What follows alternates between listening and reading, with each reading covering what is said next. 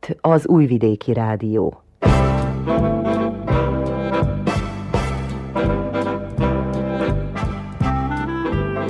Mozaik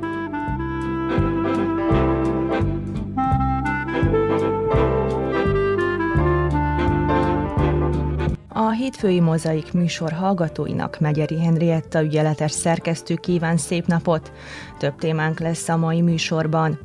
Első témánk a régi diákévekről fog szólni, ugyanis 51 éves osztálytalálkozót tartottak Szent Tamáson, ahol a Jován Jovánovics Zmáj általános iskola egykori diákjai találkoztak újra. A B és C osztály egyes diákjait és fizikatanárukat, Pulai Andrást, Grajlach Emma szólaltatta meg. A második órában Muzslára és a horvátországi Laskóra látogatunk, ahonnan régi lakodalmas szokásokról hallhatnak. Május 21-én tartották meg a Muzslai Lakodalom rendezvényt, melyről Kónya Kovács Otillia tudósított. A néhai lakodalmakkor szinte egész héten készülődtek, sőt, még előbb is összejövetelt tartottak, amikor asztaldíszeket készítettek, vagy a lakodalmi tyúkleveshez gyúrták a tésztát. Továbbá szó lesz a vőfélyekről, lakodalmas ételekről és tortákról is. Hózsa Irén jól emlékszik a laskói hagyományos magyar lakodalmakra, főleg a baranyai dobostorta ízére, melyhez foghatót még sehol máshol nem kústolt. Tartsanak velünk!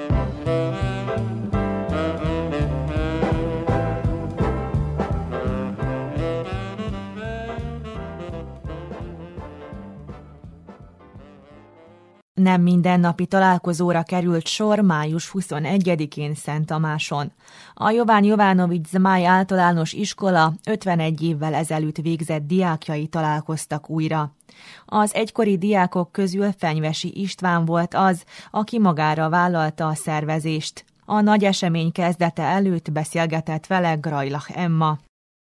A 25 éves találkozóra tanítónőinket is meghívtuk.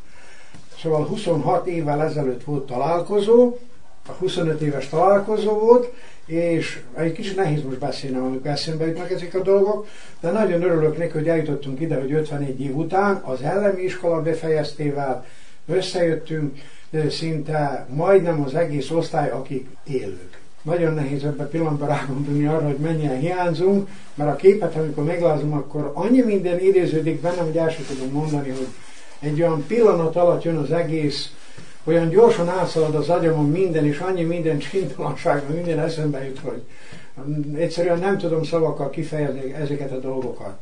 Én nem voltam az éjjel állandóan azon járt az eszembe, hogy elkések, hogy valamit elfelejtsek, meg az ilyesmit, hát ha szervezem ezt az egészet, valójában még tavaly akartuk mi ezt szervezni. De hát ez a Covid, ami közbejött, ez kitolta ezt az 50 éves találkozást, és akkor hát így a az idei évre talódott, de hát én nagyon örülök neki, hogy összeszedtem az osztálytársakat, hogy különböző módon használva az új informatikai eszközöket, a Facebookot, az ismeretséget, összetudtunk úgy jönni, hogy szinte csak hárman, akik kettőt valójában nem találtam, még kettő, aki nem tud eljönni, uh-huh. a többi mind, aki élünk, azok részt fogunk venni ezen a, én gondolom, hogy egy szép megemlékezés fog lenni. Hiszen több mint fél évszázad, amikor mi valamikor az iskolapadokba ültünk, és ma pedig itt vagyunk, ahol vagyunk. Vannak, akikkel találkoztunk, vannak, akik itt vannak, de nagyon sokan elmentek Szabadkára, Kanizsára, Németországba, Magyarországra, Újvidékre, Bánátba, hogy többfelé vannak. Nagyon meghat ez az egész, amikor erről beszélünk. Sokszor láttuk egymást, köszöntünk, de nem beszéltünk erről, hogy jó volna még egyszer az egyik osztálytársam nem mondta azt, hogy jó van Pista, csinálnánk már valami, kamár oranka, különben újra azt mondja, hát jó van, csinálnánk valamit. Hát mondom, dob fel valami ötletét, valamit, na.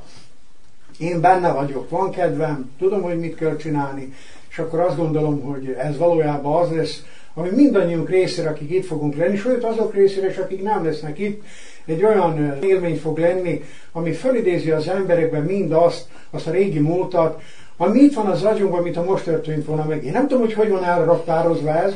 A számítógépen tudom, hogy raktározódik el, de az agyomban aztán. Iskolába mentünk, elindultunk a falu vége felől, és akkor elkezdtük gyülekezni az első utcáig, már az egyharmad az osztálynak meg volt.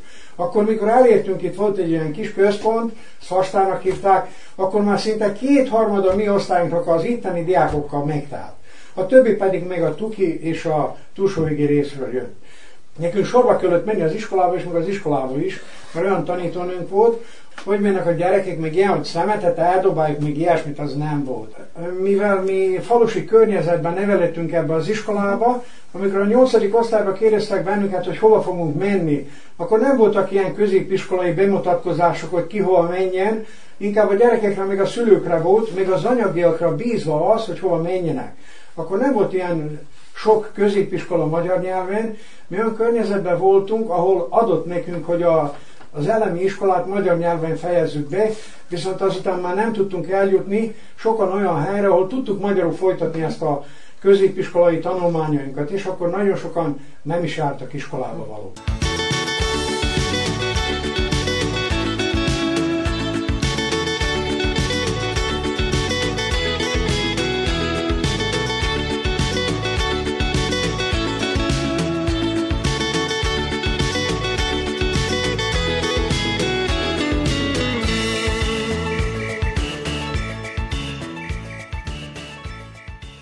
Az egykori Szent Tamási Bések és Cések találkozójának szervezésére emlékezik vissza Fenyvesi István. És itt befejeződött a beszélgetés Istvánnal, hiszen sietni kellett az iskolába, ahol már gyülekeztek az egykori osztálytársak.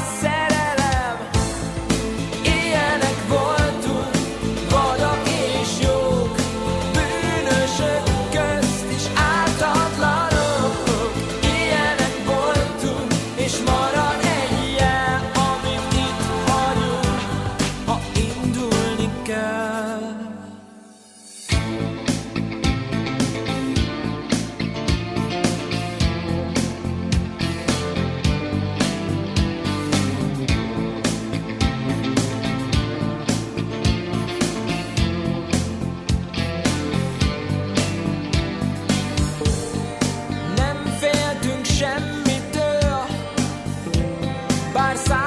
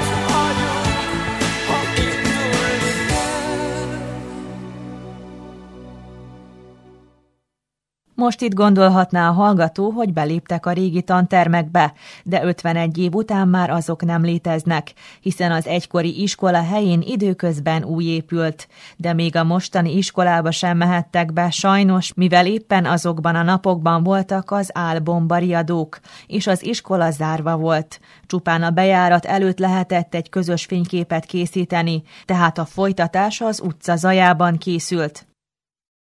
Olyan Béla! Hol van a Béla? Jelentkezz! Hol van, hol van, Budi, Striát, Striát, Valéria! Picsukám, hol vagy? Szabó István! Hát gyere ide, hát Brüski nem tudják, hogy ki... Józsikám, gyere már ide! Akit mutattam, hogy... 20 Jó vagy? Kik ismerik egymást, ugye? Nem, mi nem jártunk együtt, párhuzamos osztály. Üdvözöllek. Na, nézd, ő a Hugi. Ő a Hugi.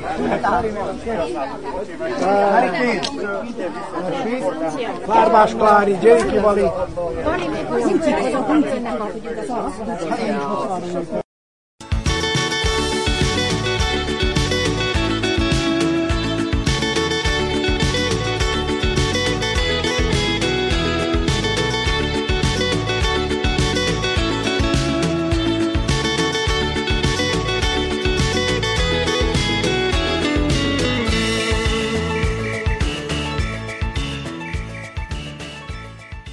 az. Egykori B és C osztályfőnökei már nem élnek, de Pulai András, tanárnéptárs, ahogyan egykoron nevezték a tanárokat, valamikori fizika tanár és iskolaigazgató még jó egészségnek örvend, és ő tett eleget a meghívásnak. Hogy fogadta a tanár ura a meghívást erre a mai találkára? Mondhatom azt, hogy egy kicsit meg is lepődtem, nagyon, hogy hát eh, megemlékeztek rólam, hogy hát meghívnak. Tudom, hogy hát... Nem felejtették el. Nem felejtettek el, meg hát akik voltak tanárok, osztályfőnökük, azok uh, sajnos elmentek már, itt hagytak bennünket. Különben örülök nagyon, hogy hát itt lehetek velük. Vissza tudja a filmet forgatni 50 évvel ezelőtt, milyen volt tanárnak lenni? Hát nem tudom, én emlékszek arra nagyon, nekem nem voltak nagy problémáim, mint ahogy egyes kollégáknak volt akkor, hogy hát a diákok ilyenek, meg olyanok, stb.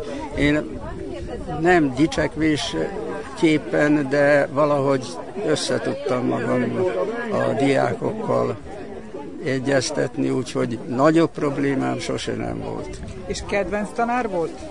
Vagy szigorú hát most, a, most azt nem tudom, én hiszem, hogy vagy szerintem nem voltam olyan szigorú. Hát ami, amit kellett, amennyit kellett, annyit e, tudtam követölni a diákjaimtól, de fölösleg nem, szigorú nem voltam hozzájuk.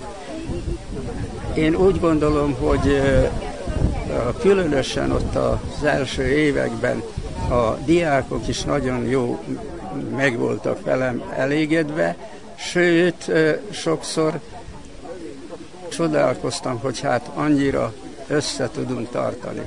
Változott az idő azóta, sokat változott természetesen a tanításban, stb., meg a követelésekben is, de nem voltak nagyobb problémáim. Úgyhogy és abban az időben még eh, a diákot ki lehetett küldeni, meg lehetett büntetni? Hát azt lehetett, igen, nem volt olyan probléma, mint mostan.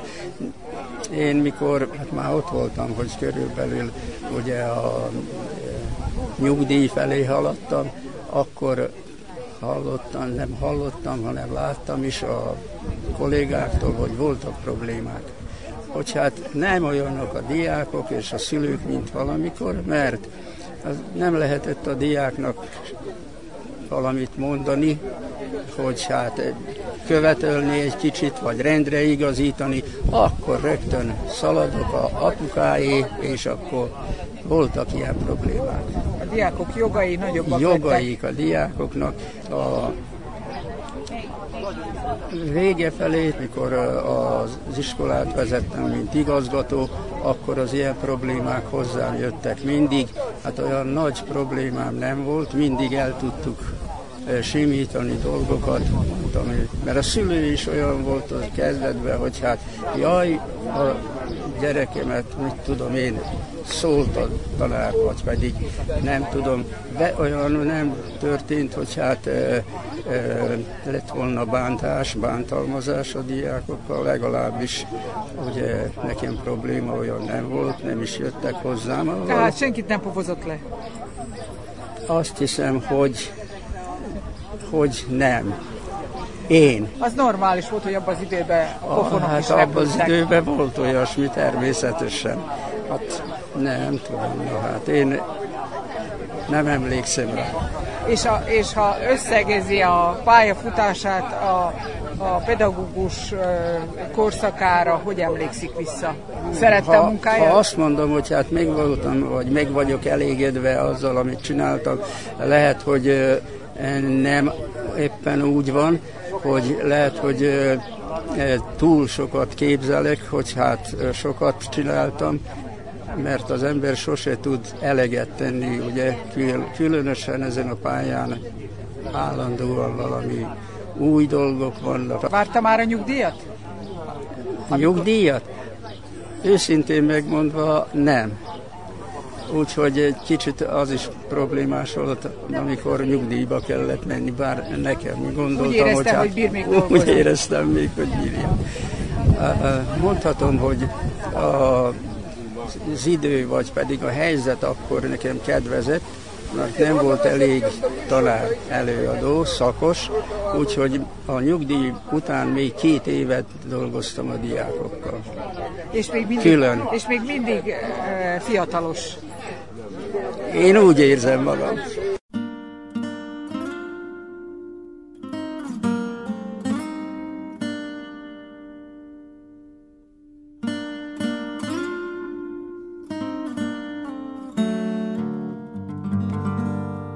Emlékszel-e még a régi házra, hol együtt voltunk kócos gyermekek? Én elloptam egy egész üveg lekvárt, és titokban együtt ettem meg veled. Emlékszel-e még a mi utcánkra? A sarkon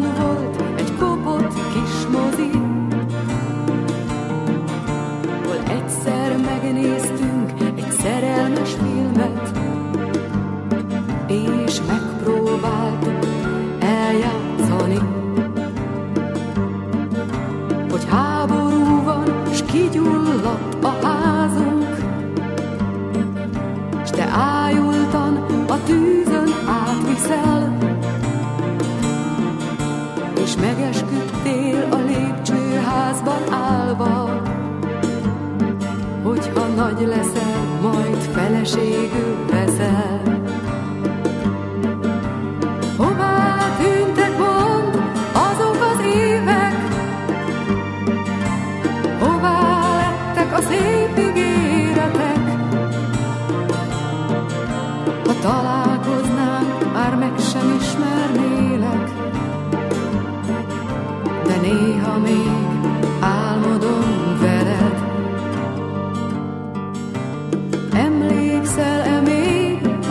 Iskolánkra? Vártál rám a tanítás után, de nem mentem veled a cukrászdába. Azt hiszem, féltékeny voltál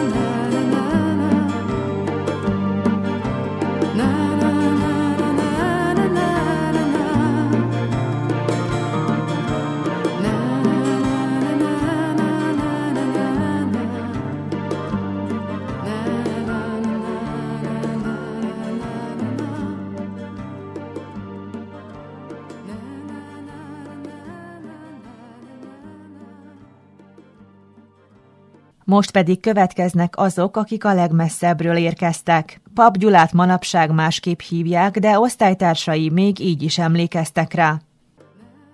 Az a helyzet, hogy nagyon sok csíntevés volt, hogy egyet kiválasztak, erre most nem vállalkoznék, de volt igen az iskola évek folyamán az eléggé csipkettük egymást, voltak jó és rossz emlékek is természetesen, és nagyon örülök, hogy most ezt esetleg még meg is tudjuk beszélni. Pap Gyula néven koptattam a, az iskolapadot, de közben nevet változtattam egy nagyon érdekes apropó kapcsán. Tombel Gyula vagyok. Ugye amikor Svédországba kerültem, a nevemet nem tudták kiejteni senki, hogy Gyula, mert ugye a G betű az J betű, az Y az Ü, az U az is Ü. A pap az pedig egy e, elég e, dehonestáló szó, legalábbis abban a dialektben, ahol letelepettem, és hát ha ember dolgozni akart, akkor ajánlatos volt megváltoztatni a nevet valami olyasmire, ami hát valahogy jól hangzik. Igen, igen. Erről egy, egy, egy kis anekdotát, hogyha elmondhatok. Volt egy nagyon jó barátom, vagy van egy nagyon jó barátom, norvég származású, ő ugyan nem tud magyarul, de a neve egy nagyon kellemesen hangzó viking név, úgy hívják, hogy Torulov Fos. Most el tetszenek képzelni, hogyha megtanulna magyarul, az lenne az első, hogy nevet változtatnak. Most én megtanultam svédül, és az volt az első, hogy nevet változtattam. Az időben még nem nagyon mentek külföldre az emberek. Hogy, hogy döntött úgy, hogy egész Svédország itt se áll? Hát az úgy történt, hogy édesapám kapott állást Németországban, a Karlsruhéba, és az iskola végzés után akkor édesanyámmal utána utaztunk. Ott végeztem ugye a középiskolát, és onnan indultam utána a Svédország felé, és ott végeztem utána a felsőbb tanulmányaimat, és ott dolgoztam, hát közel 40 évet. Erre a találkozóra könnyen elindult? Igen. E, hozzájárult talán az is, hogy megözve gyűltem, és most hát ugye nem kell a feleségemet ápolni, és e, most természetesen jöttem nagyon szívesen és nagy örömmel és nagy, nagy vállalkozással. És hány évvel ezelőtt volt utoljára Szent Tamáson? Az igazság az, hogy egyetlen egyszer jártam egy rövid időre, amikor édesanyám nagyon beteg volt, és szerette volna még utoljára látni az, az iketestvérét, akkor áthoztam, de akkor nem igazán tudtam senkivel se találkozni, egy nagyon rövid idő volt. gyakorlatilag, hogyha egy találkozásról van szó, akkor ez a 50 év, ez az október 19 utcán, ha jól emlékszem, 51-es házszám, ha még jól emlékszem. És maradt valami emlék abból az időből, hogy hogy nézett ki Szent Tamás? Igen, nagyon megváltozott, gyakorlatilag semmire se ismertem rá. Óriási változás volt itt, vagy ment végbe, úgyhogy ha a Vali nem lett volna mellettem, azért nem tudom, hogy találtam volna ide. Az osztálytársakat még ismerte? Nem, nem, bevallom, őszintén nem, nem, nem ismertem meg. Valit ismertem, az István talán csak azért, mert a Facebookon felvettük a kapcsolatot, de egyébként sajnos, hát ugye az idő megtettem magáért. De magyarul nem felejtettem. Magyarul nem felejtettem el, már csak azért sem, mert a feleségem ő, poliglott volt, tehát ilyen több nyelven beszélő, és nagyon ügyelt a nyelvekre, és a kiejtésre, úgyhogy végül is az történt, hogy amikor valamit rosszul mondtam, akkor az orrom, az orromra koppintott, úgyhogy szépen, fe... mert ugye hát amikor el, el, elköltöztünk innen Szent Tamástól, akkor ugye 15 éves voltam, és ott a nyelv fejlődés ott megakadt, ugye? És gyakorlatilag ott tartanék még mindig, hogyha feleségem nem lett volna, aki, aki ugye tovább segít rajta.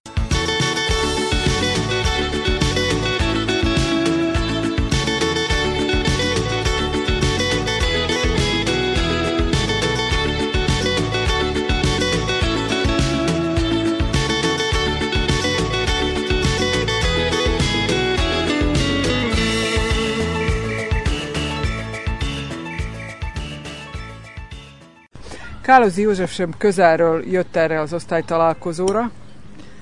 Kanizsára jöttem. Ez azt jelenti, hogy nem gyakran jársz haza, hiszen Kanizsa nincs éppen közel Szent Tamáshoz. A nővére még él, 50, 50-es, hát ő, őt szoktam időnként meglátogatni. De elég, hát mostanában egyre ritkábban sajnos. És ezt a meghívást örömmel fogadtad? Nagy örömmel, és meg is köszöntem ezt a szervezőnek, mi Nyesinek hívtuk a fenyvesit. Örültem neki, meg most is örülök, hogy egészség, jó egészségben látom, meg hát a többi embert is, mert vannak egy páran, akik nem jöttek azért, mert hát betegek, és akkor hát nem tudtak eljönni. És van abban valami, hogy ilyenkor, amikor egy generáció találkozik, akkor az ember visszamegy az időbe egy kicsit, és eszébe jutnak azok a dolgok, amik egyébként, ha nem lenne ez a találkozó, eszébe se jutnának? Hát természetesen. Az az iskolai szigor és fegyelem, ami akkor volt, azt a diákok úgy élték meg, hogy ez valami nagy szigor. Mert a mai nem. diákok azt el se tudnák képzelni, hogy egyenruha, meg packa, meg figyelmeztetés, meg mindenféle ilyesmi. Hát én hát azoknak a, az olyan gondoknak, amik itt felsoroltam, nem voltam a, a részese. Valahogy olyan hallgatag, megnyugvó fiatal gyerek voltam, úgyhogy nem kaptam packát se, nem kaptam sarokbalást se, nem bántottak. Aztán később, ahogy elmúlt a kor, akkor egy kicsit azért? Főleg úgy gimnáziumban, meg később azért nem hattam magamat ott függetlenül, hogy nem lettem valami nagyszár ember, de azért ott már az életemén meg arra abban az időben másképp bántam. Ugye a világgal minden, amikor itt elemista voltam. A nyolcadik osztály után mennyire volt lehetőség tovább tanulni, vagy választani? Szent Tamáson volt egy gimnázium, és semmi más. Hát ez úgy történt, hogy a tanárnéptársunk, ugye a Polai András, ő fizikát tanított, és ő azt mondta, hogy, hogy elektro szakra iratkozzak. Én szóval ezt, ezt, ezt láttam Édesapámnak elmondtam, azt mondta, hogy édesfiam, tavaly megnyílt a Magyar Tagozató Gimnázium, oda fogsz járni, és aztán majd én finanszírozom a bármelyik egyetemet, amit, amit majd ti akarsz. Az akkor jár elektrotechnikára, de akkor végig is a gimnáziumba, hát a kémiára irányítottak, és azt mondták, hogy hát ne pedagógus legyek, vagy természettudományi egyetemet fejezek, hanem inkább akkor menjek technológiára, mert hát akkor nagyobb a lehetőség, hogy munkába állhatok, és akkor azt választottam, nem bántam meg, beleokoztam, amelyet lehetett, örömmel örültem a munkámat végezni, mert sokat tanultam mellé, és akkor tudtam is azt, hogy nem szólt, hogy senki se belejek állózni, ezt nem tudja. Hát én azt megtanultam és tudtam, és ennek örülök, hogy mai nap is, aki úgy emlékszik rám, akkor azt mondják, hogy így a régebbi időben munkatársak, hogy nagyon jó. És az egyetem elvégzése után már nem lehetett visszajönni a szülőhelyre, mert a lehetőségek nem kínálkoztak hát, a munkára. voltak, én, én hát most engem nagyon szeretek a, a, a, hát a politikai és a kommunista párt körébe látni, de viszont én nem voltam arra fogékony, így munkát nem is igen kaphattam, minden, minden nem szolgáltam a katonai szolgálatot, utána pedig vártam majd egy három egy évet, mire kaptam munkát Szabadkán. De aztán már könnyebben ment. Addig nem volt olyan könnyű, mert azt mondta apám, hogy azt a doboz cigarettát, amit ugye most neked édes hülyen megveszek, azt már nekem, ha én leszek nyugdíjas, már visszaveszek. Hát ez meg is történt. Miután megérkeztek azok, akik jelentkeztek, a helybéli vadászotthonba vették az irányt, hogy ott megtartsák a hagyományos osztályfőnöki órát és tovább barátkozzanak. Először azokra emlékeztek egy perc hallgatással, akik már nincsenek közöttük. Majd az eseményt Szabó István szavalata tette még ünnepélyesebbé. Pulai András egykori fizikatanáruk ezután az osztályfőnök szerepét vette át. Szeretettel köszöntelek mindannyiatokat. Mondhatom, hogy mikor a István megjelent nálam, hogy hát elfogadom-e az osztályfőnöki órát, kicsit meglepődtem, de helyzetet kihasználva, mivel a, az osztályfőnökei sajnos elhaláloztak, nincsenek itt többet, elfogadtam szívesen, és örülök neki, hogy hát találkozhatunk. Különben tanítottalak benneteket, tehát tudjuk egymást, az emlékek megmaradtak, szépek. Én mondhatom, hogy hát e, nem csak veletek, ezzel a generációval, hanem végig nem volt nagy problémám diákokkal soha. Szerettem a hivatásomat, nem dicsekvésképpen mondom, végig 40 évig tanítottam, három mandátumot igazgató voltam az iskolában, de még akkor is tartottam órákat, amikor kellett. Úgyhogy nagyon jól megvoltam a diákokkal, semmi problémám nem volt, örülök neki. Hát vissza kell, hogy emlékezzünk egy kicsit, mivel gondoltam, hogy hát az iskolában lesz a találkozó, és hát a helyzet olyan, hogy hát a körülmény ugye otthoniasabb, de úgy látom, hogy itt se lesz probléma, jó lesz, úgyhogy az emlékeket egy kicsit föl, emléke, föl megemlékezzünk az, emléke, az Stojan Béla sem utasította el a, az invitálást erre a találkozóra. Én örömmel jöttem, izgultam egy hétig a találkozó előtt. Miért? Alig vártam, hogy találkozzak az osztálytársaim, a generációval. Hát nagyon szép éveket töltöttünk együtt az általános iskolában, jóban, rosszban, csintalanságban. Szabadkán élek, a gimnázium után az egyetemet bevégeztem, újvidéken vegyészmérnök lettem, a nitrogénművekben dolgoztam, a szörvgyárban, valamikor is Szuboticsánkában, később Coca-Cola, amivel még legfontosabb, hogy még mindig sportolok, asztali tenisszel foglalkozom. Visszajárok Szent Tamásra megint az Anya Egyesületnek játszok harmadik szerbiai ligát. Ennyi évesen szép eredmény vannak még mindig. Családom jó van, két nagyfiam van, unoka még nincs. Az egészségnek örvendek, meg ennek a találkozónak. Szabó István újvidékről jött erre a találkozóra. Milyen emlékek elevenedtek föl ezen a délutánon? Hát nagyon szép emlékek a gyermekkorunkból, és most, akkor megláttam az embereket, most már mindenki ember, fölnőtt, mindegyikben nézem, keresem azokat a gyereki arcvonásokat, de nem találom bennük. És ha nem vonának ezek a bedrek a zingjünkre akasztva, nem is tudnám, hogy kivel álltam szóba. Tehát nagyon, elfelejtetted a neveket. elfelejtettem meg az arcokat, és akkor olyan jó volt, akkor visszahoztam azokat a gyerekarcokat, de most már komoly embereket látok bennük. Láttam egy uh, megjegyzést a világhálón, a Facebookon, írtad, hogy gyertek, hogy újra gyerekek legyünk. Igen, hát pont no, erről szól. Nagyon örülök, hogy itt vagyunk, mondom. Boldog vagyok, hogy megint bár egy kicsit gyerekek lehessünk, hogy elfelejtsük a mindennapi gondjainkat, problémáinkat, hogy megint, megint látom azt a régi iskolát, aki, aki nem ismerte a régi Jován Joványzmá iskolát, az nem tudja elképzelni, hogy hogy volt, hogy hogy szaladgáltunk ott azon a poros eh, kézilabda pályán, hogy hogy ugráltuk a, a homokba a távolugrást, milyen boldogság volt a szünetekben, hogy miket, milyen csintalanok voltunk. És az nagyon jó felidézni ezeket az emlékeket. És uh, sok szidást meg büntetést kaptál? Jaj, nagyon sokat. Én nagyon-nagyon rossz gyerek voltam, csintalan voltam. Nagyon sokat Hát pofont is kaptam, és nagyon jó is esett az a pofon, mert tudom, hogy megérdemültem. A megboldogult osztályfőnököm Szíveri Géza, nagyon szerettem. Elsősorban bánáti ember volt, nagyon jó ember, jó pedagógus volt. Nagyon sok pofont kaptunk tőle, és én imádtam, és akármikor találkoztam vele, mindig megköszöntem, mert megérdemültem azt, amit kaptam tőle.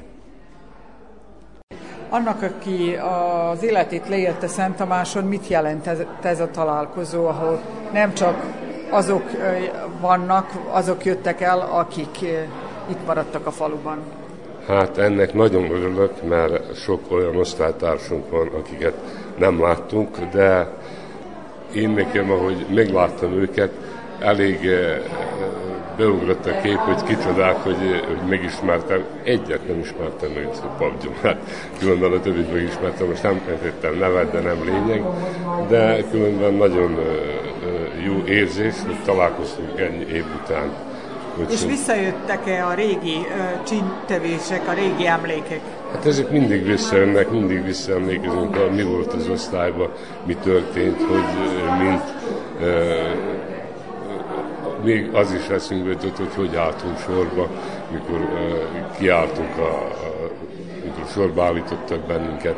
Hát mostan megváltoztunk mindannyian. De... Ez a B vagy a C osztály volt? Hát a B osztály volt, volt a miért. A És jó osztálynak számított?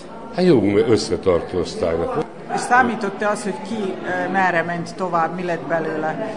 Szerintem nem számított. Lehet, hogy egyes valaki kiugráltak ebből a sorból, de szerintem nem számított. Én mindenkit egyformán tisztültem, becsültem, még, még mai napig is. Elhangzott itt a, a, az osztályfőnöki óra végén, hogy jó lenne jövőre találkozni, de nem itt, hanem valakinek a lakóhelyén, mivel nem mindenki maradt itt. Ez az ötlet tetszik képes ez a társaság összejönni még?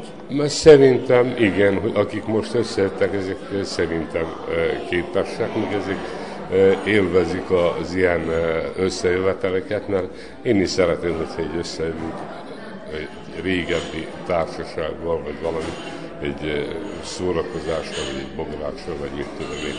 Mondom, hogy lehet, hogy érdekesebb volna, mint most így, de ez is nagyon jó. Mondom, ez nagyon jó, de No, az egy érdekesebb élmény lenne a következő években. Gavlik Sándort hallottuk utoljára, s kívánjuk, hogy a Szentamási Jován Jovánovics Zmáj általános iskola egykori tanulói még sokszor találkozhassanak. Iskolájuk környékén vagy valamelyik osztálytárs mostani lakhelyén. Grajlach Emma összeállítását hallották.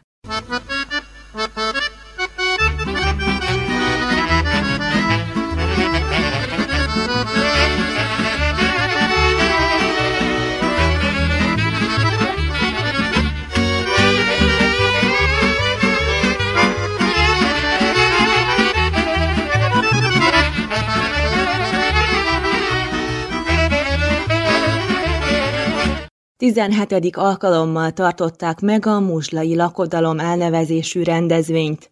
a Rémusz Hagyományápolók Egyesületének tagjai, mint a néhai lakodalomkor, szinte egész héten készülődtek, hogy hitelesen mutassák be, mivel járt régen egy ilyen rendezvény. Szó lesz a nagyok szerepéről és vőféiről is, aki nélkül egy hagyományos lakodalom nem múlhatott el. Kónya Kovács Otillia hangfelvételét hallják. A Rémusz Hagyományápolók Egyesületének ez az egyik legnagyobb rendezvénye, a muzsiai lakodalom. Mit lehet erről így most dióhéjban elmondani? Mi a lényege ennek a nagyméretű rendezvénynek? Bacsó Mihály elnök. Ez a legnagyobb rendezvényünk az egész közű, legbonyolultabb is, mivel két részre van osztva a délőtti program, az a hagyományos lakodalmi disznópaprikás főzőverseny és a kultúrprogram, vagyis a föllépük szerepe, ami már vége fele lejár, most marad majd a, mivel van kalács verseny is és pálinka, úgyhogy ezeknek a lezsűrézése vagy leosztályozása és avval el fog múlni a délőtti program, amivel eddig meg vagyunk elégedve, ez mellett még főzünk szintén lakodalmi birkapaprikás, ami a kívülállók, vagy aki akar bír fogyasztani. Vendégekkel együtt. A délutáni program pedig kezdődik, vagyis az esteli 7 órától indulunk a helyi közösségtől, késődik a násznagyot, vagyis a nászmenet indul onnan 7 órakor, bemegyünk a templomba, ottan, mivel nem igazi lakodalom kívül, a plébános úr megszenteli a vőfénbotokat, meg a bort, és onnan indulunk a Petőfi termébe, és folytatódik az igazi muzslai lakodalom, vagyis a mulatság. A vőfény fog, vagyis a vőfényök levezetni a koszorús lányok segítségével és az ő mondókájukkal, ami tehát a násznagy beköszöntő, a bokréta beköszöntő, a leves beköszöntő. Ez mellett lesz még mennyasszony ruha bemutató, utána pedig, mivel, ahogy mondtam is, nem igazi lakodalom, mennyasszony tánc nem lesz, mivel az is egy jellemzet a lakodalomra, hanem lesz majd a bolond mennyasszony, ami szintén valamikor híres híres szokás volt, úgy hajnal körül, vagyis jóval vacsora után valaki fölöltödik olyan rossz ruhákba, igen, és amit összeszednek pénzt, azt elkapik a zenészek, ők érdemlik, meg mivel húzik annyira majd a talpalán után.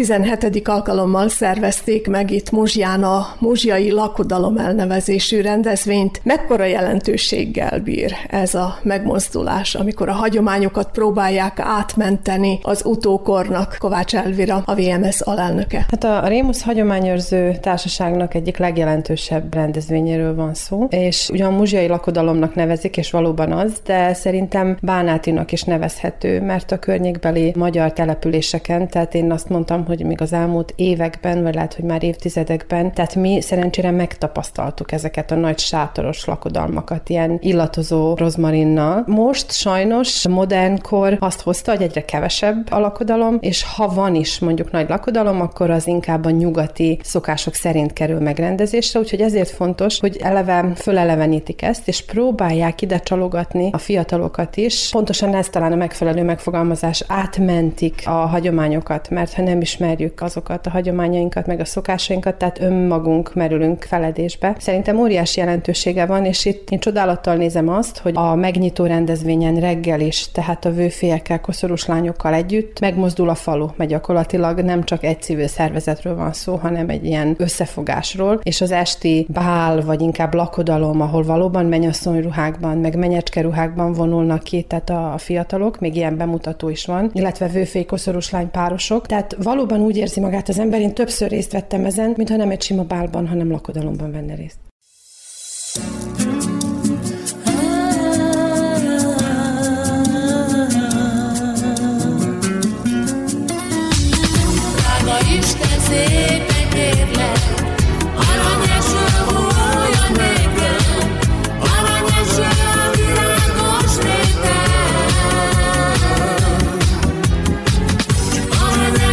Aranyeső a szép kis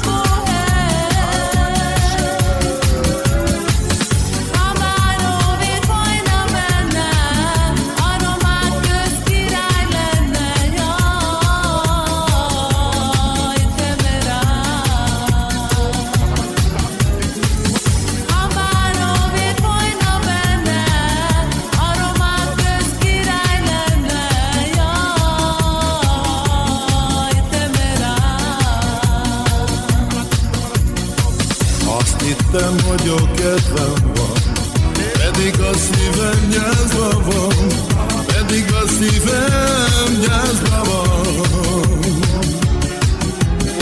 Gyászba is lesz, amíg élek Míg a sírban le nem tesznek térbe Ó, te Gyászba is lesz, amíg élek Míg a sírban le nem tesznek térbe Ó,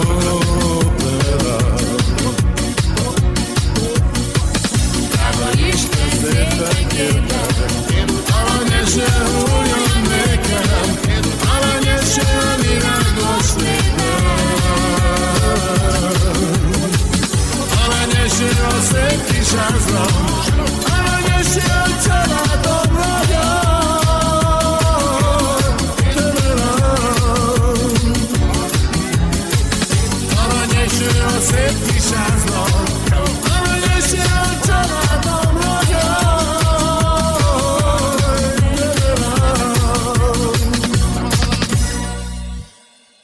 muzslai lakodalom esti programjában a zenészek a nász népet a helyi közösség épületétől kísérték el a lakodalom helyszínéig, a művelődési egyesületig, közben megálltak a templom előtt, ahol a plébános megáldotta őket.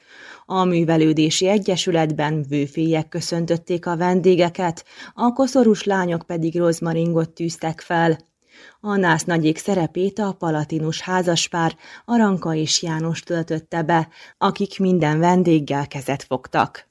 A muzsiai lakodalomban most a násznagyék szerepét a Palatinus házaspár tölti be, Palatinus János és Aranka, hogy készültek erre a nagy ünnepségre, lakodalomra. Mint az igazi lakodalomra úgy készültünk, mert egész héten a hagyományápolóknál a Rémuszba folyt a készülődés a lakodalomra. Mi is részt vettünk a készülődésbe, meg hát oda-haza is egy kis izgalomban, hogy ha bár az életben már voltunk kétszer-háromszor násznagyok, tehát azért csak is ez nem mindennapi, meg hát nagyon megtisztöltetésnek éreztük, hogy hát kiválasztottak bennünket, hogy a nász nagy szerepét ma mi töltsük be. A násznagyék ugye mindenkivel kezet fognak a lakodalomban, azon fölül még mi a dolguk? Igen, mindenkivel kezet fogunk, és akkor mindenkit megkínálunk jó házi pálinkával, vagy hát ki mit óhajt, óhaj szerint készültünk is. Én szoktam pálinkát főzni, és öt éves pálinkánkat kínáljuk a mai napon a vendégöknek. És a torta? Az reformtorta hagyományosan van kidíszítve. Remélem, hogy ez is attrakció, mivel a régi tortatartóba viszem a tortát. Kicsit nehéz, de hát kibírjuk. És látom, hogy nagyon csinosan fölöltöztek. Ugye, hát a násznagynak csak is valahogy ki kell, hogy tűnjön a többi vendég közül. Igyekeztem ezt is hagyományosan a muzsjai pipacsos szoknyámba azt töltöttem föl. Hát ha már hagyományt ápolunk, akkor az öltözék is legyen hagyományos. És most csak visszakanyarodunk arra, hogy mint ahogy említette, hogy öt éves pálinkát hoztak, hát nem is kételkedünk abban, hogy ez milyen pálinka, de egyébként ma aztán még díjazott is lett a pálinkájuk, nyilván a bírs. Gyümölcspálinkát hoztunk értékelésre és bírsalmát, megörültünk, hogy hát díjazott lett, különben a cefrét azt én készítem elő, és hát annak idején Bodó Laci járt, még élt, most pedig Bodó Géza jár hozzánk pálinkát főzni. Na most még egy kérdésem van a lakodalomhoz kapcsolódóan. Kényelmes cipőt húzott? Jókat fognak mulatni? Szeretnek mulatni? Nem vagyok épp olyan mulatós fajta, de hát azért igyekszem kitönni a magam. Ha már a zenészek húzzák, hát akkor majd mulatunk is. Meg hát örülök, hogy hát már összejött a társaság, a mulatós társaság, és akkor segítenek mulatni. A nász nagy szerepében ma Palatinus János, mint ahogy a neje mondta már, voltak egy párszor igazi lakodalomban, most pedig ez ilyen hagyományőrző alkalom. Számomra ez nagy megtiszteltetés, hogy ebbe a korba emlékeznek még rám, mert Muzsján az első ilyen játszási lakodalmat én szerveztem. Ezt bele szeretném elmondani azt is, hogy amikor igazi nász nagy voltam, nagyon fiatal, és nem értettem ahhoz, hogy mit kell csinálni, de egy idősebb barátom azt mondja, ne fejtsem, mit majd én súgok, hogy hogy kell. Hát súgott is, úgyhogy elhívott a helyemről, és mire visszamentem, a seprűt oda tették, amit aztán ki kellett fizetni, hogy kiváltsam a helyemet. Vannak ilyen vicces dolgok a lakodalomban. Nem is kevés, de remélem ma este ezeket már majd valahogy kibírjuk.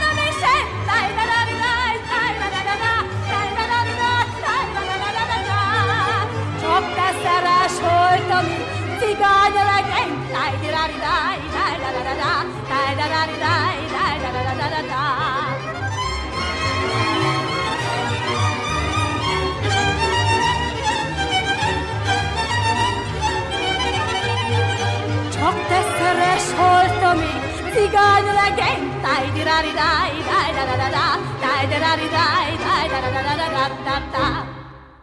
A muzsiai lakodalmat is, ezt a rendezvényt is, az esti részét a vőfélyek és a koszorús lányok fogják lebonyolítani. Valójában a vőfének mindig is nagy szerepe van egy lakodalomban, legalábbis itt a mi környékünkön. Mit lehet elmondani erről a vőféségről? Ezt szeretném kérdezni most ezúttal a nagyvőfétől, Sziveri Lászlótól. Én vagyok a... Én nem szeretem mondani nagyvőfény, mert egyszer voltam Bácskába, és amikor azt mondtam nekik, hogy nagyvőfény vagyok, akkor ők megálltak, azt néztek, azt mondja, milyen nagyvőfény. Náluk csak egy vőfény van, nincs két vőfény, nálunk van nagy vőfény is, meg kis vőfény, mert mint 20-20 valahán falubu verődtünk össze, azt akkor csináltunk egy különleges szokást, ami nálunk csak Bánátba is, és Vajdaságba, Magyar lakta falvaiba. Egyáltalán nálunk van, hogy van két két koszorús lány, van kis vőfény, nagy vőfény. A másik falvakban ritkán. Vannak ilyen falvak, ami mondjuk rá Blató, Szentmihály, Torda, még azokba él ez a hagyomány, de nem annyira most már. Már az utóbbi időkben nagy részt nem a sátorokba tartik, hisz a sátoros lakodalmak azok nagyon jó lakodalmak voltak, most pedig ilyen, hogy mondják, ilyen kibérő termekbe vannak, és a kibérő termekbe meg van az idő adva, hogy met mettű, meddig, meg hogy az, az mind olyan procedúra szerint mén le, hogy úgyhogy időben van minden kötve, úgyhogy nem bírunk a vőfények, nem bírnak annyit mondani, annyit kimutatni az ő vőfénységeikből. Egy lakodalomban mi a fő mozzanat, ami a vőfélyeket és a koszorús lányokat illeti? Egy lakodalomban a vőfényeknek a fő dolgok mind azelőtt is, meg most is, hogy levedessék a lakodalmat. A gazda, gazdasszony, utána pedig jön a vőfény, nyök és a koszorús lányok, és azok parancsolnak. Nem más, azok parancsolnak, azok mondják meg, hogy mikor, mit kell, hova tenni, meddig tenni, ezt mikor kezdjük el, mikor menjünk a násztagyai, mikor menjünk ide, mikor a vőfényök pedig megkérdezik a gazdasszont, vagy a gazdát, és megbeszélik pont ebbe az időben menjünk a minyasszonyi, ebben az időben menjünk a községházára, ebben az időben menjünk a templomba, ez mög van. A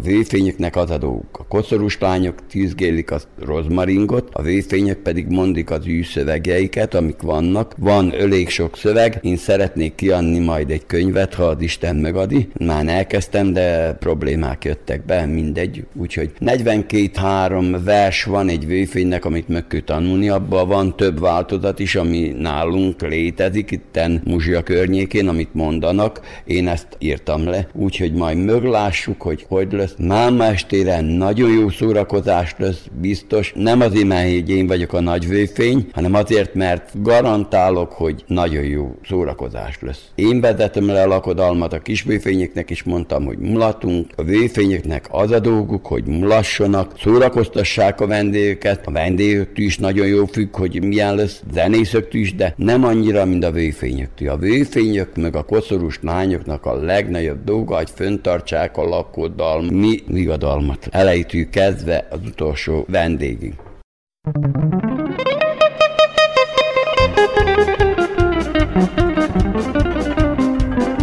Én úgy szeretem arányimat, levágatom a hajamat. Én úgy szeretlek, úgy szeretlek, vakuljak meg, úgy szeretlek. Meg úgy szeretlek, úgy szeretlek, vakuljak meg, úgy szeretlek.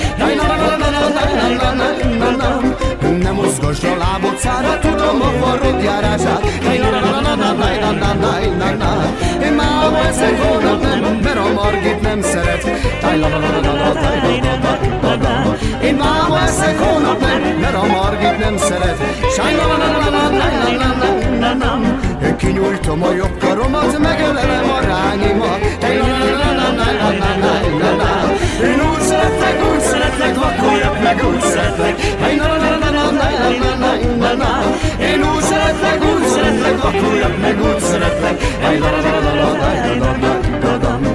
Avel, avel, ovo na to piše lave mi piranji Aj la la la la na na na na na na De sano ja velam ka rover predu ja ka sari rover Aj la la la la la la da da da da da De sano ja velam ka rover predu ja ka sari rover Aj la la la la la da da da da da da Hogy szeretem az uramat, levágatom a hajomat De úgy szeretlek, úgy szeretlek, vakuljak meg, úgy szeretlek Én úgy szeretlek, úgy szeretlek, vakuljak meg, úgy szeretlek Én kinyújtom a jobb karomat, megelelem a margitot Én úgy szeretlek, úgy szeretlek, vakuljak meg, úgy szeretlek Én úgy szeretlek, úgy szeretlek, vakuljak meg, úgy szeretlek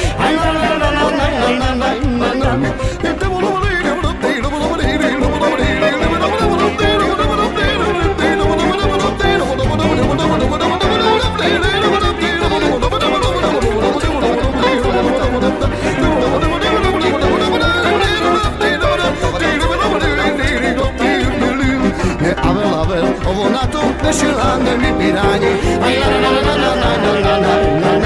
Összevoljam el lapka Robert Megújjak Heszári Robert el lapka Robert Megújjak Heszári Szeretem az uramat, levágatom a hajammal, mert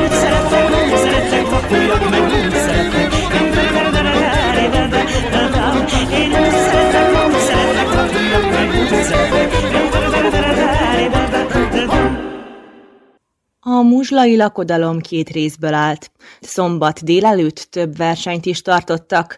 A háziasszonyok régi receptek szerint készült süteményeit is megízlelhették a látogatók. Különféle házi pálinkát kóstolhattak meg, illetve hagyományos lakodalmi disznópaprikást is főztek az amatőr szakácsok, amit a szakmai zsűri bírált el. Mencs András a zsűri elnöke, és úgy gondolom, hogy több szinten kell, hogy végig kóstolják ugye először is a süteményeket, utána pedig a lakodalmi disznópaprikást. Milyen szempontokat néz most a zsűri, akik értékelik, osztályozzák ezeket az étkeket, a süteményeket? Én úgy gondolom, ugye, hogy a muzslai lakodalmas ez egy nagyon régi hagyomány, ami a szakmai részét illeti, a paprikás tekintetében próbáljuk meggyőzni a résztvevőket a tekintetben, hogy egy picit változtassunk a régi hagyományon, hisz ugye sok minden megváltozott technológiába egyébe, magasabb szintre kerültek az igények, és ezeknek az igényeknek mind fűszerezettségbe, mind technológiába meg kellene felelni. Itt főleg az, amiről én beszélek, hogy ugye itt Bánátban és Muzslán általában vízbe főzik meg a húst. Tehát el kellene írnünk azt a lehetőségét, hogy pörköljük be a húst, tehát hogy a húsnak íze legyen. Ugye régen minden helyen berakták, megfőzték, rendben volt, ma már egy kicsit igényesebben is el lehet készíteni technológiát. Így bízom benne, hogy ilyen pörkölteket fogunk kapni, illetve paprikásokat fogunk kapni. Ugye a másik érdekes kérdése maga a burgonya vagy a krumpli belerakása, tehát ezt mindig ketté kell választani. Akkor, hogyha egy társaságnak főzünk, lakodalomba főzünk, akkor ez így természetes. Ha versenyre főzünk, akkor mindig azt javasoljuk, hogy próbáljuk meg a köretet külön megfőzni, és akkor csak beletenni. Tehát külön a köretnek ízt adunk egyebet, és akkor csak úgy a szószal, hogyha átveszi az ízvilágot, akkor kapjuk meg a megfelelő ételt, ami van. Nem tudom, hogy ennek mennyire tudunk érvényt szerezni, hisz ugye az emberekben az a régi megszokás azért csak benne van, de bízom benne, illetve az idén szeretnék úgy zsűrizni, vagy szeretnénk úgy zsűrizni, hogy leülünk a partnerrel és beszélgetünk. Tehát pontosan amiatt, hogy érezze azokat a lehetőségeket, vagy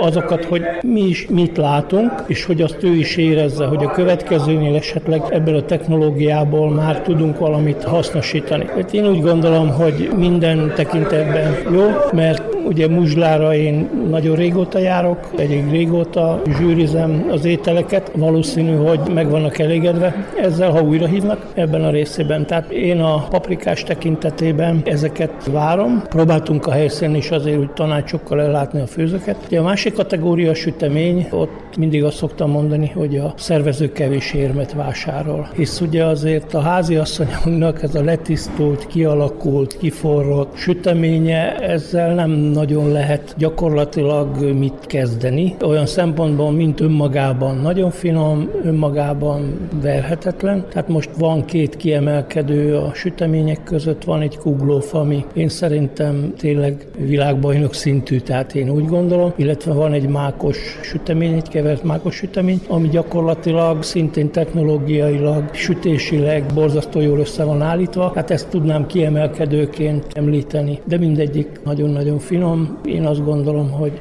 nem szabad lett volna ebéd előtt kóstolni őket.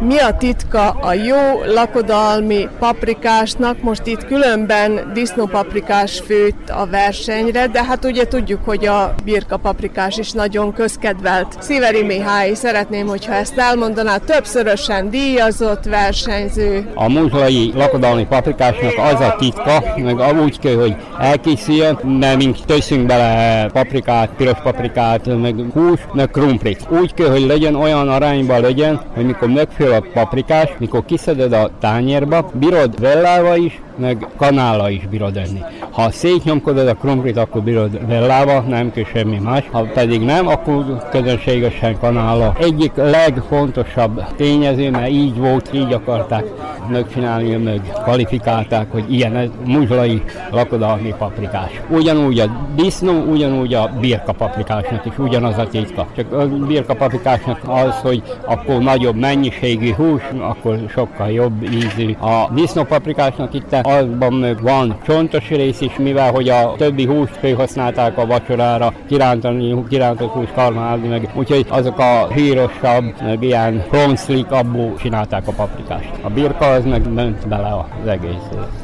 de valami belekerül, ami esetleg még fokozza az ízt. Az ízt még fokozza, mondjuk én teszek hozzá egy friss paprikát összeszelve, még mikor a hús dísztődik, akkor az egy ad paprikás íz. Meg egy kis, ha van paradicsom, beleszelni egy valamennyi, csak hogy megvadítsa, és adjon egy másfajta. Na akkor még egyszer foglaljuk csak össze, hogy mi is a titka most a te főztödnek, amit most készítettél. Hát most az, hogy én tettem bele paprikát, friss paprikát, egy paprikát összeszeltem tettem kockára, még mikor dísztelődött a hús, akkor beletettem, meg tettem egy paradicsomot, egy friss paradicsomot, azt is összeszeltem bele. Az megváltoztatja, mert másképp a húsnak más, a, meg más fajta ízt kap abba, amikor beletegyük ezt. És akkor a krumpli az mikor kerül bele? Van annak is valami olyan mozanat, amit te mondjuk betart? A három óra hosszával és óra hosszával előbb beleteszem, akkor mikor már látom, hogy kezd a hús félig meg van főve, akkor beleteszem a krumplit, azt akkor ne nagyon kavarni, ne nagyon az úgy, mert másképp akkor szétesik a krumpli, azt akkor nagyobba vágni a krumplit, azt akkor úgy hosszabb ideig fől a húsa, azt akkor sűrűbb lesz, nem lesz olyan híg a paprikás.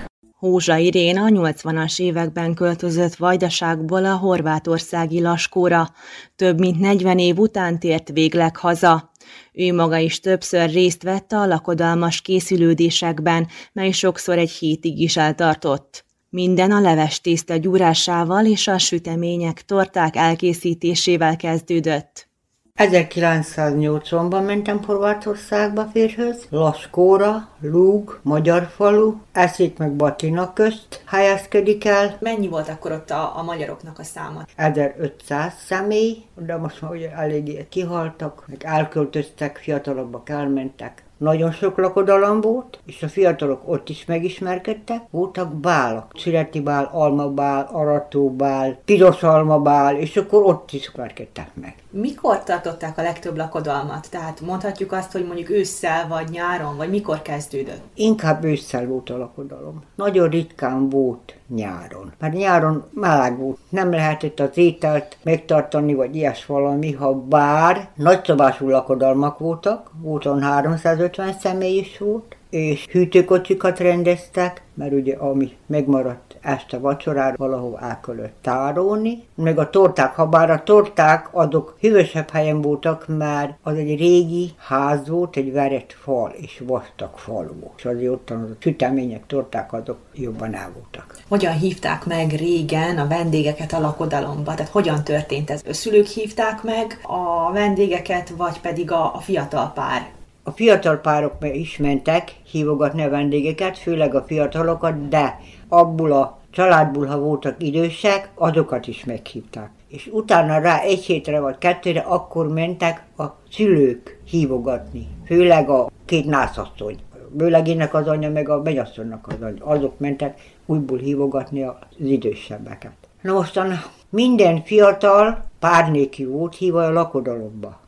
És előtte való egy-két nap a vőlegény meg a menyasszony összeültek, és összepárosították a fiatalokat, hogy ezt te ismered, azt a te ismered a lányokat, a fiúkat, és ők adták össze a párokat olyan értelemben, hogy azok mentek a menetbe. És a fiúk a lányoknak vittek egy csokor virágot. Akit párnak meghívtak Igen, a aki, lakodalomba. igen, igen, akit párnak meghívtak a lakodalomba. Meg a lányok azelőtt hosszú ruhákba mentek a lakodalomba. Nagyon szép volt az, mert tényleg szép volt, és egynek szép volt a ruhája, mint a másiknak. És akkor egész éjszaka mondjuk rá, azóta te párod abban táncoltál, Hogyan nézett ki akkor egy, egy tipikus baranyai magyar lakodalom? Mikor kezdték a készülődést? És hogyan? Mondjuk rá, a készülődés tészta csinálással kezdtük, az legalább lakodalom előtt két héttel, és meg volt, hogy melyik levesben milyen tésztát tettünk. Volt ollós tészta, meg volt bordás tészta. Az ollós tészta az úgy nézett ki, hogy ollókkal vágtuk a tésztát, olyan másfél unyi szélesre úgy nyújtottuk a tésztát, és akkor úgy vagdostuk. A bordás tészta az meg úgy nézett ki, hogy valamikor a szövőgyárban, meg otthon is, akik szőtek rongypokrótot, vagy ilyes valamit géppel, annak volt a borda. És azok a bordák el voltak darabóva, meg volt egy darab páca, és akkor a tésztát ott kockára vágtuk, és akkor avval a fadarabbal végig nyomtuk azon a bordán. És akkor az olyan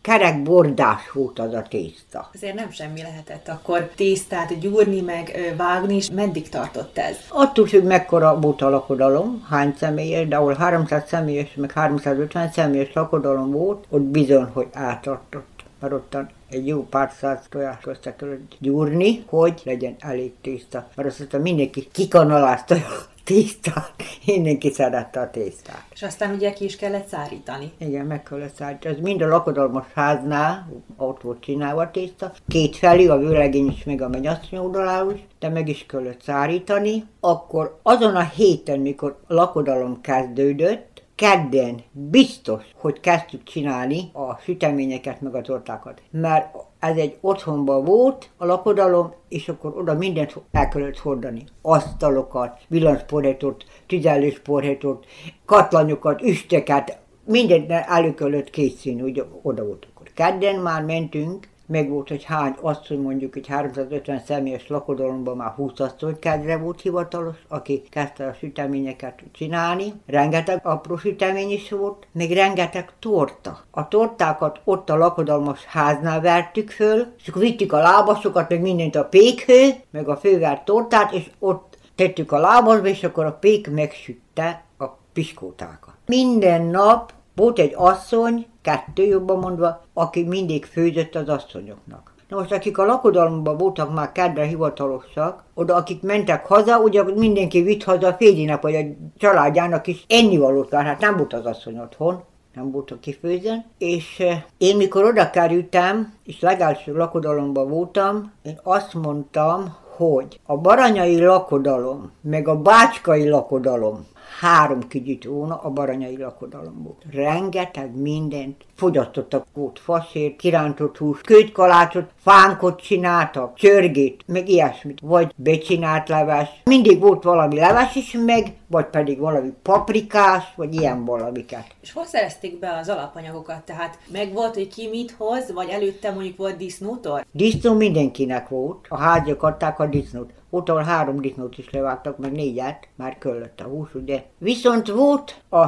kosár, úgy mondták azt, hogy kosár, aki hivatalos volt a lakodalomba, attól függ, hogy egy családban hányan voltak, vittek vagy tyúkot, vagy sirkét, a sütőportú, a tortalaptú, a csokoládéig, a porcukorig, ott mindent vittek az asszonyok abba a kosárba. Nem lehetett az, hogy megvárom még hozzák a kosarat, hanem a házigazda is előre készült, hogy mikor kezdenek valamit csinálni, legyen. De mindig, aki hivatalos volt a lakodalomba, azt hozta a kosarat. Jó volt, eleve összejött a nép, és barátkoztunk, szórakoztunk, gondolom olyan értelemben, mikor csináltuk a süteményeket, és hogy a tortát, nem csak, hogy mostan megtörjük a szánkat, azt megyünk haza. Most már kimúlott ott is divatból.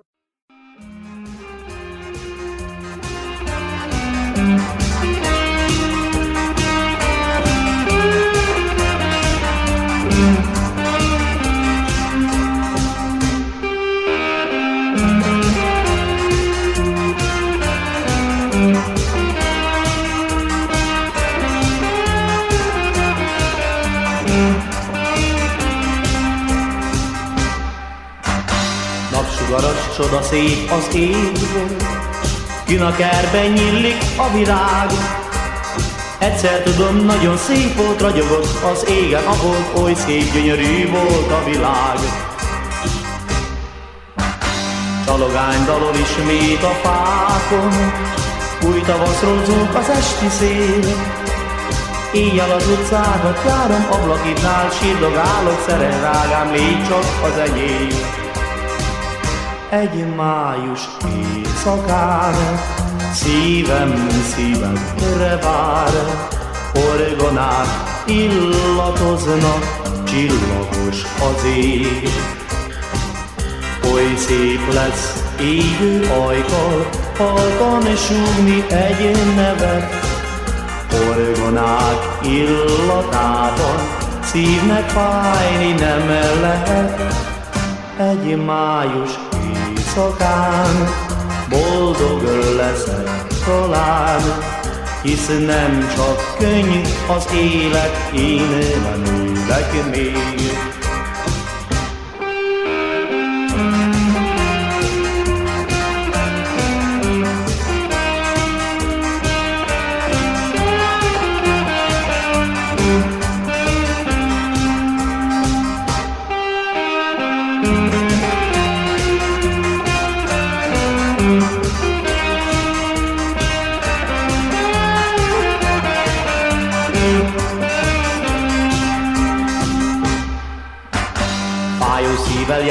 Az utcákat, Gyászba borult már a kéklő ég. Rózsa nincs a rózsa, fákon sárga levél, Túl az ágról minden, ami szép volt elmúlt rég. Nem hiszem, hogy álmaimnak vége, Nem hiszem, hogy nem lesz többé nyár. Új tavasz jön majd a térle boldogság, a szenvedése, és újra felragyog a napsugára egy május éjszakán, szívem szívedre vár, orgonák illatoznak, csillagos az ég.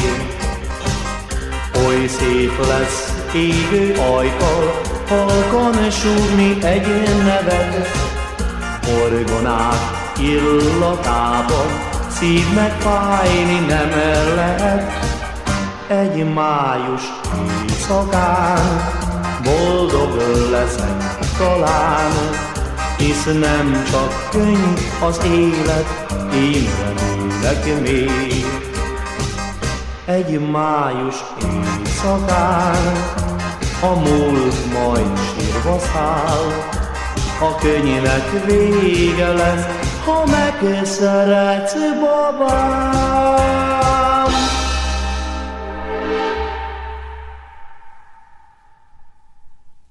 Birka, disznó, de még vadas pörköltet is felszolgáltak a laskói lakodalmakon. A hagyományos lakodalmi szokásokkal folytatjuk Hózsa Irénnel.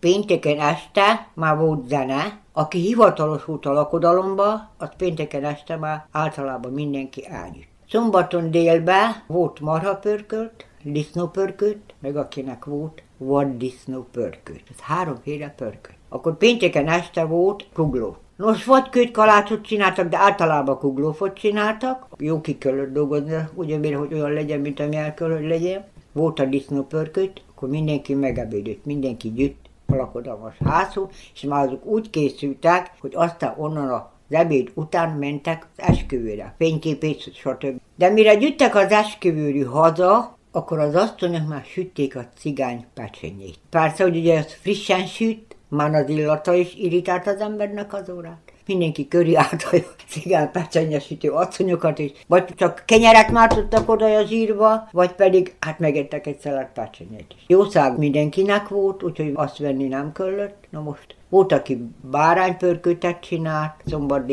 Torta az rengeteg volt, sokféle, meg apró sütemény. A baranyai dobos torta, ezt kihangsúlyozom, egyik falu balra, másik falu jobbra, sehol olyan dobos tortát nem sütek, mint baranyában. És mi a titka a baranyai dobos tortának, hogyha ezt meg lehet így kérdezni? Semmi különös titka, azokat a lapokat mind külön kell kisütni, és nem hidegen kikevert krém, hanem főtt krém. És legalább 12 lap magasság, a dobostorta, vagy 13, mert ugye leöntik a tetejét cukormáz. Biztos, hogy a laskai dobostorta az volt a legjobb dobostorta.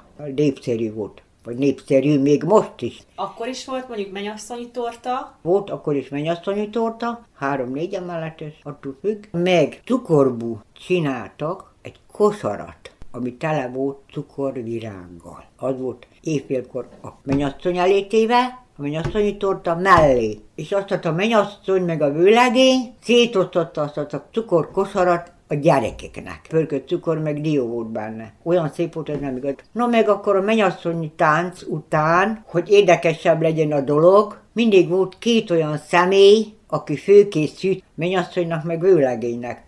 Ki voltak mackázva, gondolom, menyasszony ruhában, meg ilyesmivel, és akkor persze az a menyasszony is táncolt, már ott a mennyasszony táncolt, nem menyecske tánc, és akkor az a mennyasszony is táncolt, és akkor amit az összeszedett pénzt, az is odaadta a fiataloknak. Mondta, hogy nagyon sok torta volt akkor, 200 fős lakodalomra, mennyi tortát számoltak? Az biztos, hogy volt 200 darab torta. Na most abban volt bajkrémes, magyarós, csokoládés, diós, mind ott készítették az asszonyok a lakodalom előtt. Senki nem hozott semmiféle tortát, mind a, a háziaké volt a torta. És utána, amikor elmentek a vendégek, akkor kaptak belőle, tehát vittek haza? Kaptak, sőt, úgy hordták szét traktorral bebatyulázták a tortát, mindenkinek elrendezték, ráírták a nevet, és akkor megálltak, és akkor szétosztották a tortát, meg az apró süteményt. Azok, akik ott voltak elejétől kezdve, azok általában egy egész tortát kaptak, meg apró süteményt vagy pedig egyikből is, meg a másikból is csináltak egy egész tortát, mondjuk három-négyféle tortából vágtak, hogy ilyen is legyen, meg olyan is legyen. Mert hát végre lett is víve anyag oda, meg hát dolgoztak az asszonyok vele. Mert az, az egy olyan strapa, hogy az ember felett.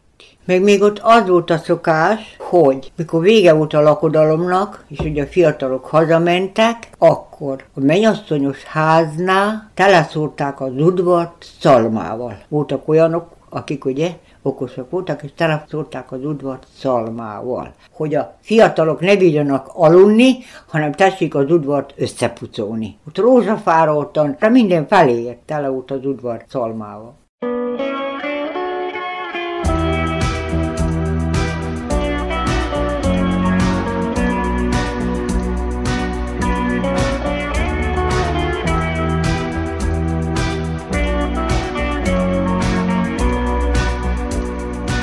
Szomorú a nyár után, Sárga levél zizeg a fán. A fülemben az őszi szél, Édes emlékekről mesél. Kis szobámban minden olyan kihalt üres, Találok bent egy bús szívet, Felnyitom a vényzongorát, eljátszom a szívem dalát. Halvány őszi rózsa, mondd el, hogy imádom őt. Halvány őszi rózsa, miért nem jön sosem felém? Mondd el, horra vagyok, azt is, hogy meghalok, ha más szeret. Halvány őszi rózsa, gyógyíts meg a szívemet. Mondd el, horran vagyok, azt is, hogy meghalok, ha más szeret. Halvány őszi rózsa, gyógyíts meg a szívemet.